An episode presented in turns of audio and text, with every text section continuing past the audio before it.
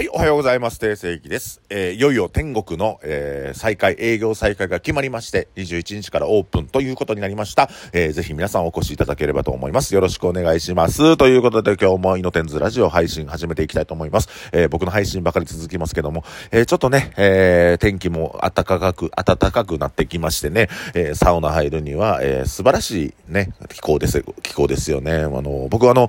ちょっとこの、先週が、えっ、と、週に、その週が、え2回休みありましてね。で、その1回を、あの、名古屋の方に行ってきまして、名古屋のウェルビー名店入って泊まって、で、ウェルビーの名店はあんまりこうサービスが良くないなっていう風に感じましたね。あの他のウェルビーの栄も今池も割とあの、あの宿泊者に対してのサービスは割と手厚かったりするんですが、まあ、サウナは別に悪くないねんけど、まあちょっとしたことが気になって、あ、名店はまあもういかんかなっていう感じで。で、改めた、改めて朝起きて、めあの、栄の方に行って、栄はやっぱりいいですね。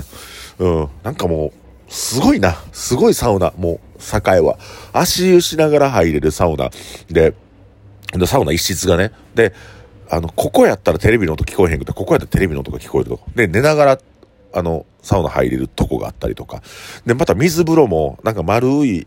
えっ、と、まあ、塩水の水風呂があって、で、プラス、そのマイナス25度の部屋の中にある、ほぼ0度に近い水風呂っていうのがあるんですよ。で、そこがフィンランドサウナがあって、フィンランドサウナもセルフロウリュやり放題の、もうすっごい強い、えー石が積み上げられたセルフロウリュ可能なサウナがあって、もうそこもね、湿度がバンバンに高くて最高なんですけども、何よりもびっくりしたんが、あの、俯瞰、俯瞰温度体が感じない36度前後の温度のお湯って、なんか熱くもなく冷たくもない温度っていうのがあるらし、あるんですよ。で、それのお風呂があるのが、ニュージャパンにもあんねんけど、まあそこの栄のウェルビーにもあって、そこが、なんと、整い椅子中にあって、首からポッて出るようになってるんですよ。要は、負荷、なんか、その水風呂の中で整い椅子座るっていう経験がもうすごく良かったです。あれ気持ちよかったな、ボケーとしてね。あの、ぜひウェルビー栄行ってほしいですね。あの、2セットだけしてパッと出ましたけど、その後に、えーサウナラボに行きまして、サウナラボはその、ウェルビー栄店から徒歩2分ぐらいのところにある、まあ、あの、なんて雑居ビルの中に入ってる、もう男女ともに入れるサウナ施設なんですけども、もうそこもね、セルフロウリュガンガンできますし、まあガンガンしたかんねんけど、ほんでゆっくりしてね。で、まあ、あの、ちょっと、えーまあ、仕事もせなあかんかったので、まあ、連絡取ったり、今ちょっとね、えっと、上本町のハイハイタウンにあるお店の、えっと、ロゴデザインとか今やってるんですよ。で、まあ、その仕事も、ちょっとやってましたし、あ、そうそうそうそう、忘れた。ロゴデザインで思い出したんやけど、あの、立花の駅にあるバー K っていうお店の、えっと、壁画のデザイン今回担当させてもらいまして、で、そこは、あの、クックくん、あの、天国とかに、の絵を描いてもらってるクックくんと、が絵が描いてくれて、まあ、下絵のデザインみたいな僕が今回させてもらったので、ぜひ皆さんね、マンボウ開けたら、えー、22日からね、え立花の近くに寄ることがあれば、そのバーで飲んでいただければと思います。バー K、バー K、立花駅すぐ、えーバー K でございます。ぜひ行ってみてください。で、今、上本町の、えっと、丸徳酒店っていうところの立ち飲み屋さん今立ち上げで、えっと、いろいろデザイン、細かいのさせてもらってるんですけども、まあそれも、あの、立ち飲みはぜひね、気軽に行けると思うんで、ハイハイタウンなんで、えーぜひ行ってあげてください。えー、ね、僕の 直営の店舗じゃない、えー宣伝をしておりますけども、えー、まあ行ってあげてくださいね。みんな後輩たちが一生懸命やってますんで、ぜひ行ってやってくださいということで、うんと、そんな感じで、このクソ忙しい中、えー、他店舗のデザインも、えーしておりますよ。ね。ありがたいことですよ。そうお仕事をもらえるっちゅうのがええことですからね。本当にありがたいと思ってますけども。えー、そうですよ。で、まあ、サウナね。サウナラボ行って。で、大阪帰ってきて、もう泥のように眠りましたね。その日は。隕石やったんかな？その日入ったんな。かな？そうや、隕石入って、もう泥のように眠りましたね。本当に楽しい休みでした。ほんで、また、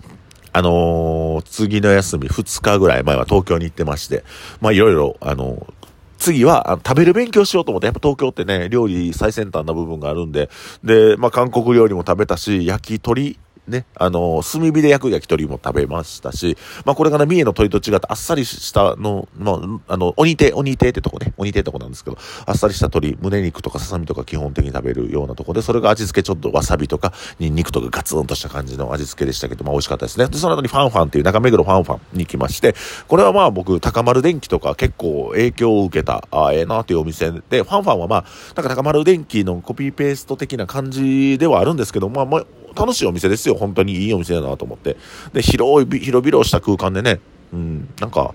うん、こう、どういう大変かな。カウンターがね、すごいでもクリエイティブな店ですよね。あの、高丸電機もその、ファンファンも、こう、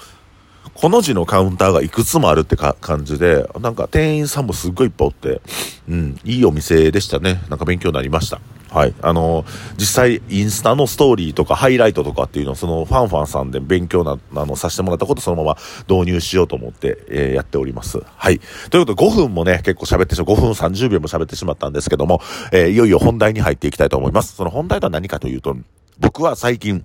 トライしてる戦略があります。えっ、ー、と、イノテンズで言うたらね、このラジオをお聞きの方やったら、ストーリー戦略っていうのとコミュニティ戦略っていうの。え、これまたね、えっ、と、時間を作って言うたいんです。コミュニティ戦略っていうのは、まあ、簡単に言えば常連さんをすごく大事にしていくっていうことを、常連さんが光り輝くような、えー、まあ、システムを作ったりとか、え、そういうイベントを組むことって、ゲストファイトとかですよね。そういうことによってコミュニティ、あの、こうみんなで、あの、イノテンズ盛り上げようっていう空気にし空気を持っていくっていうか、それにありがたいけどね、あの、ありがたいことに僕らはそれに恩恵を受けてるっていう立場で、それがまあコミュニティ戦、なんとなくまあ今説明したストーリー戦略っていうのは、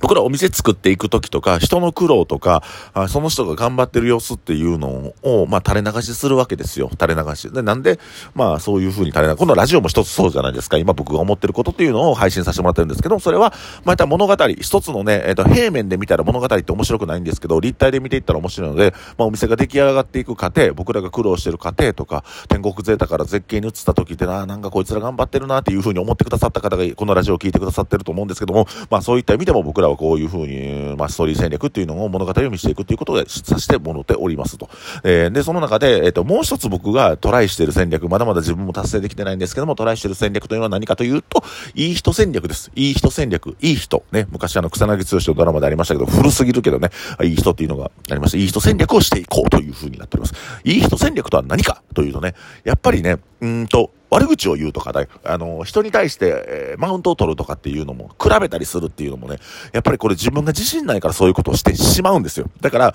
いい人戦略は、すごい無敵の戦略やなと思って、いい人になるだけなんですよ。で、人の悪口言うのも、人から人にマウント取るのも、人と比べるのも頭使うじゃないですか。頭使うんですけども、何かい言いまかしてやろうとか、論破しようとか、なんかこういうことを言って相手が凹む顔みたいなっていう風に、いろいろ戦略を立てて、あそういう風に頭を使っていて、結局頭を使って悪口言うと頭を使っていい人になろうっていう風にリソースを割いていくっていうことがいい人戦略です。とにかくいい人であれば、ある、ある、あれ、あれば、ある、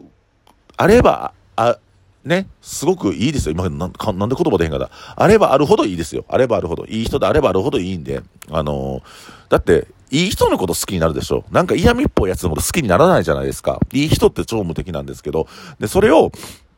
まあ、いい人であろうということですよ。例えばもう、あおばあちゃんが立ってたら席譲るとこから始まりますし、ちょっとゴミ落ちてたら拾うからも始まるんですけども、道端でゴミ落ちててパッて拾うっていう行動をしてたら、自分の店もね、あの、おのずと勝手に綺麗になるんですよ。これがいい人戦略のいいところで、えっ、ー、と、自分の、えっ、ー、と、生活を正していったら、勝手にいい人間になってまうっていうね、